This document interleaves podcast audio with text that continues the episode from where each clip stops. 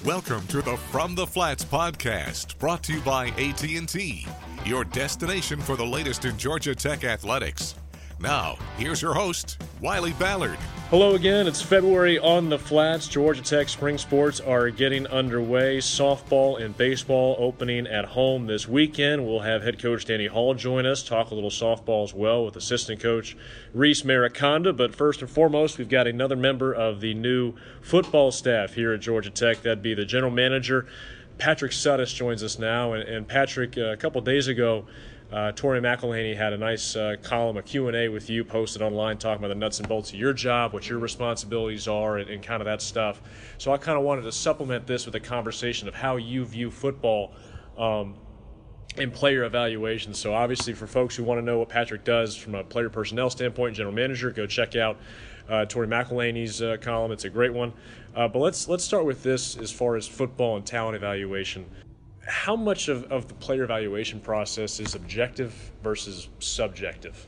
Yeah, I think it depends on um, where you're at, one, um, because um, a lot of the player evaluation is not just what you see on film, but the character, intellect of a, of a player.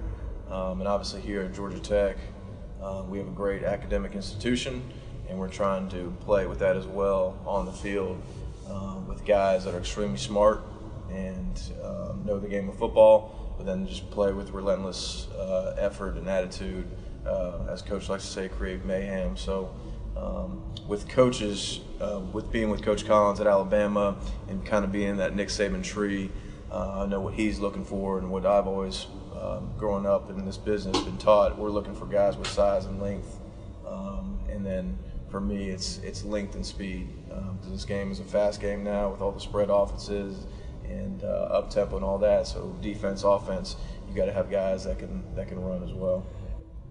Any type of talent evaluation, whether it's an NFL GM, Major League Baseball GM, even a, an executive search firm in, in, the corporate world, they've got kind of their traits or I, I would say kind of their favorite aspects of, of a potential player or prospect. What are, what are some of your favorite things to look for? What what sticks out to you? Yeah, so some of the stuff is you can't see on film. Unfortunately, I can't go on the road and see. But from a coaching standpoint, um, coaches when they go on the road and go to a kid's game or go to kids practice, what does he do after the play? Um, whether they're up 49 nothing or down 49 nothing, how do they respond? Are they leaders? Um, do they sit over there and pout? Do they quit? Do they not play hard anymore? Um, those are the things that, for me, and sometimes you can see it when you're watching highlights. You can see after the play, you can see the scoreboard and see the kids still playing hard. Um, those are the intangibles that um, I and our staff look for because those are the guys that we know are going to be leaders. Um, um, and I think that's, for me, that's the most important thing. It's not just your God given talent, but your attitude, effort, and how you can lead other people where do those intangibles rank on the decision tree? I mean, when does that become a part of the process when you're narrowing down? Right away. Um, obviously, you know, we try to get the film, we watch the film, so there's some things you can't really tell on film. Um, we look at highlights, but we really we're going to break down game film so we can see the highlights and lowlights. Um, so sometimes you can't tell effort, attitude, leadership, all those intangible type qualities so that's something kind of when the coaches go on the road in spring and fall, they can really see those. But that's, I mean, that's as big of a piece for us um, as the, the God given talent. Do you find that with players at this age in high school, obviously there's a lot of physical maturation that's going to happen between yep. age 15, 16, 17, all the way to 21, 22. So your job is a little different than at the NFL level where these guys are finished products. So, what signs do you look for when you're trying to project, and how difficult is that process? Yeah, it's extremely difficult. Um, but what we try to do is, um, you know, for guys, and let's just say they're they're underweight. Okay, well, how big are their, how wide are their shoulders? How big are their hips and, and butt? Do they have the potential, a growth potential? And if they got narrow hips and narrow butt and then narrow shoulders, they probably don't have much room for uh, growth potential But do they have the long arms, the hand size, all those little uh, measurables that you see NFL Combine that they're measuring. We uh, we do as well at our camps um, to kind of see what their growth potential are. And, and what's great about this is you, you do a lot of projecting. I mean, a kid could be a, uh, wide receiver in high school and then can end up being a DN in college. So it's great to kind of project and and uh, I know Coach really likes guys that play on both sides of the ball, and uh, he's going to incorporate that here at, at Tech and, and do both those things. Let's talk about the developmental part of this program because that's that's from day one. Whether it's Todd Stansbury, Coach Geoff Collins, they've wanted to emphasize we're going to be recruiting the cream of the crop. But part of what's going to differentiate Georgia Tech is our ability to develop kids above what maybe some thought of them as as seniors in high school. So when you're trying to identify kids who are good candidates for that, what what what's the recipe? What are the key ingredients that you guys need to find on the recruiting trail? Yeah, like Coach says, we're a developmental program, and um, like we talked about a little bit earlier, um, we're looking for guys that are going to one work their butts off, and then two just high intellect guys, um, really high football IQ guys. Um, those are the best guys that are going to fit in this program because um, Coach Lou strength coach does an unbelievable job from what I've seen so far. Obviously, strength coach of the year last year. Um, he's taking these guys right now in our off-season program, and he's developing those guys, and they're going to get better every day, every week, every year. Um, so we want to make sure that we're bringing guys in that fit the culture that Coach Collins, Coach Lou, all our assistant coaches are creating, and those are guys that are going to come in here and know that when you get here, there's zero stars, and everybody's on the same uh, page, and it's whoever goes out there and gives the best effort. And uh, those are the guys that are going to play on uh, Saturdays. Well, you, you, just alluded to it with Coach Lou, strength coach of the year, coming here to Georgia Tech. Uh, Brent Key obviously got a lot of acclaim for his work on the recruiting trail, now coming here to Georgia Tech. Uh, you personally have gotten a lot of uh, praise from coaches across the, the country for your ability to tell a story uh, Coach uh, Mike Norvell at Memphis says, and you worked with him at Arizona State in your time. He said you're probably the best storyteller in college football. So I know it's, it's going to be a tough question to answer, but why do you think that is such a good strength for you? Why why are you so good at that, or why well, do others say you're so yeah, good at that? Yeah, I've been blessed to be at a lot of great places. Um, blessed to work for a lot of great head coaches and assistant coaches. Um, and I've been in a lot of different places where the story is not the same. Um, and I think that's really helped me out just from being in Alabama. The story you tell at Alabama is not the same as Texas, Texas, Arizona State, Arizona State, Auburn. They're all different stories. Um, they're all different selling points as far as what you're selling. Um, so I think when you when you get to a place, it's all about finding what you can sell that will attract these kids and their parents and high school coaches and all that. And that's what intrigued me so much about this place is not only do I know that Coach Collins is a stud, um, always knew from 2007 until now that he would be in this position. I mean, I had no doubts. Um, so from selling him and his brand and vision um, to the city of Atlanta, which I obviously love, and being from here, um, it's unlimited resources here, and then the Georgia Tech brand with just the academics, um, the people that graduate from here go on to be successful in life. I mean, it's a no-brainer. It's a, to me, this is the easiest story to sell of all the places I've been. Um, so I'm looking forward to that. Like you said, Atlanta native. I want to wrap up with this. What's one thing since coming back here, you graduating uh, from high school here in the early 2000s, and you've been uh, away from it, or at least somewhat close there in Auburn, but coming back to Atlanta, what's one thing you've been driving around the last couple months and said, you know what, I didn't know I missed it, but now that I'm here, man, I missed that. Just so much to do. I mean, there's endless things that you can do, not only from what I enjoy, obviously, is sports and having Falcons and the Hawks, and now we got a soccer team that's unbelievable, and um, Braves, huge Braves fan. Um, but stuff for my wife to do. I mean, just we've been in some small college towns, and you kind of forget there's there's more to it than just the, the football side of it. Um, so that's to me, that's the that's definitely what I'm looking forward to, and and really, um, haven't really been downtown much at all since I left high school, and just the growth of Atlanta as a downtown. I know everybody was kind of moving outside the perimeter, and now everybody's kind of moving back in. Just how much this this campus one has changed, uh, downtown, midtown, Buckhead area has changed. It's it's great to see. Well, Coach, appreciate your time. That's Patrick Suddes, uh, General Manager here at Georgia Tech Football, and uh, we're glad to have you back here at home and look forward to you reminding everybody else that there's a lot to do here in Atlanta. No doubt. Great to be home. All right, next up, we'll talk a little about Georgia Tech softball. This is From the Flats. Georgia Tech softball out to a good start here in 2019, having won three in a row in their first five games. They're now joined by hitting coach Reese Mariconda. And, coach, first, let's talk about What have you liked through those first five games? I like how the team's been competing. You know, I think having more depth in the lineup this year has uh, created a uh, more competitive environment in, in, in practice. So, also seeing a lot of resilience uh, early on with the team this year. They have it in them to uh, to compete and um, you know keep that energy and um, that fight throughout the season is, is, is challenging but critical you knew you had a lot of good hitters back. Cameron Stanford, second team All ACC a year ago. Katie Cruz, a senior. She's been a bedrock for uh, this program the last three years. But did you see Brianna Roper's production coming? I know it's just five games, but she's 10 for 18, hit a couple homers. I mean, why is she doing so well? You know, it's honestly not a surprise to me that uh, Roper's been uh, performing the way that she has. She's always in the top three in, in every category that we've been tracking in practice. Uh, the kid's uh, workhorse, you know, uh, in practice, she's always competing. Uh, I know she works her butt off outside of practice on her own. Um, so it's not really a surprise that she's been doing as well as she's been doing. Um, also, you know, just just having her buy into to what we're trying to do here, and she's really taken ownership of her swing and her approach. So I think that's really allowed her to excel in the first few games here. To perform at that level consistently is key because she is one of the best athletes on the team. As far as moving forward, you guys still got about three more weeks till conference play starts up. What do you want to see improve from this team? Offensively, I would like to see our pitch selection get a little bit better. I, I definitely like the aggression that we've shown this year.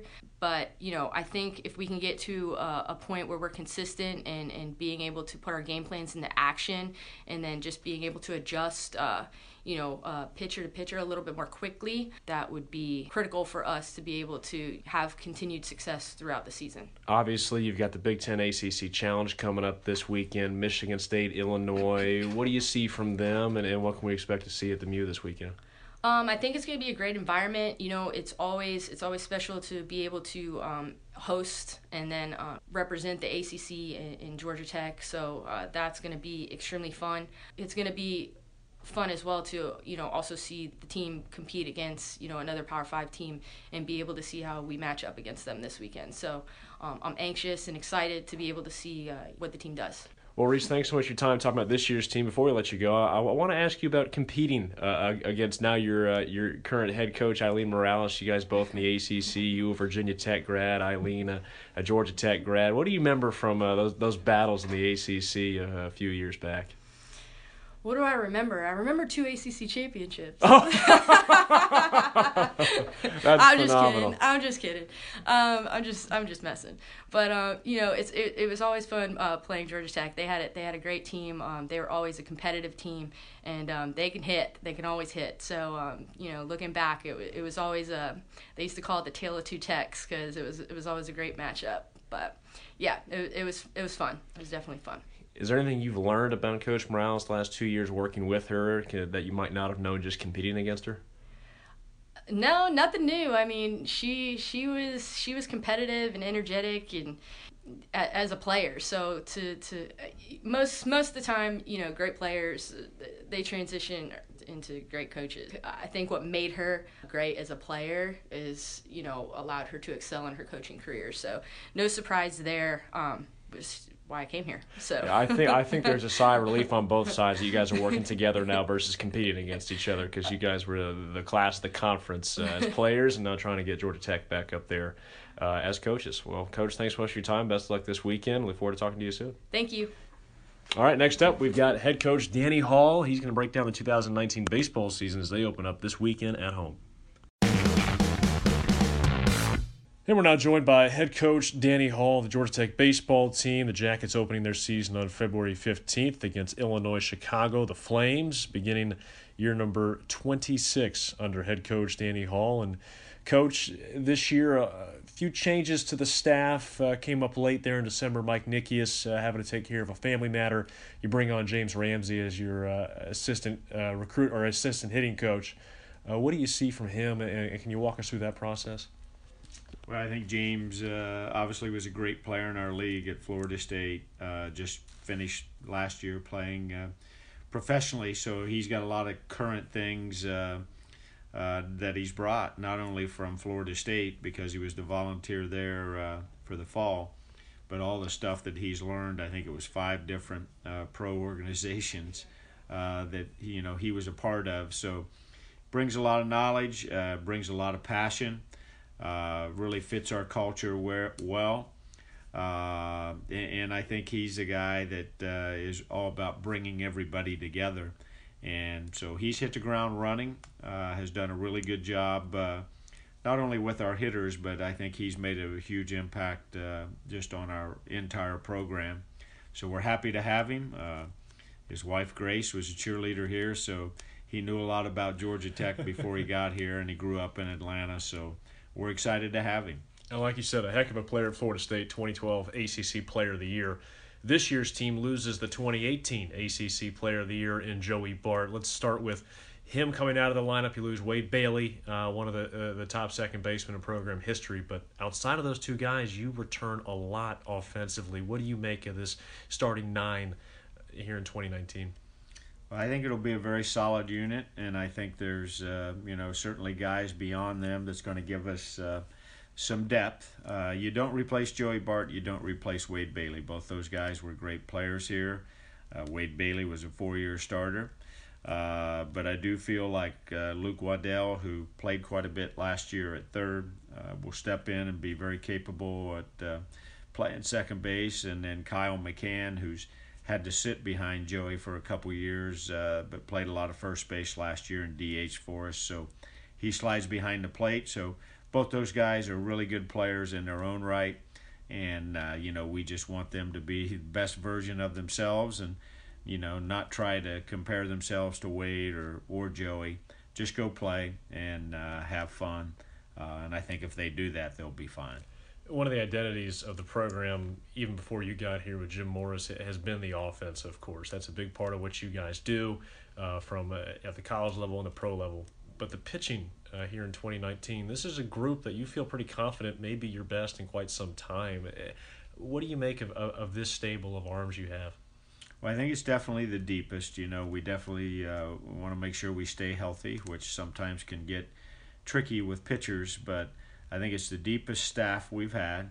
Uh, you know, will they execute their pitches and their performance equal, uh, you know, that depth? Uh, that remains to be seen. We have a really, really uh, hard schedule, but, uh, you know, we do feel like that we'll be up for the challenge. And, you know, I'm excited about it. I think we got a good mix of uh, some older guys with some experience.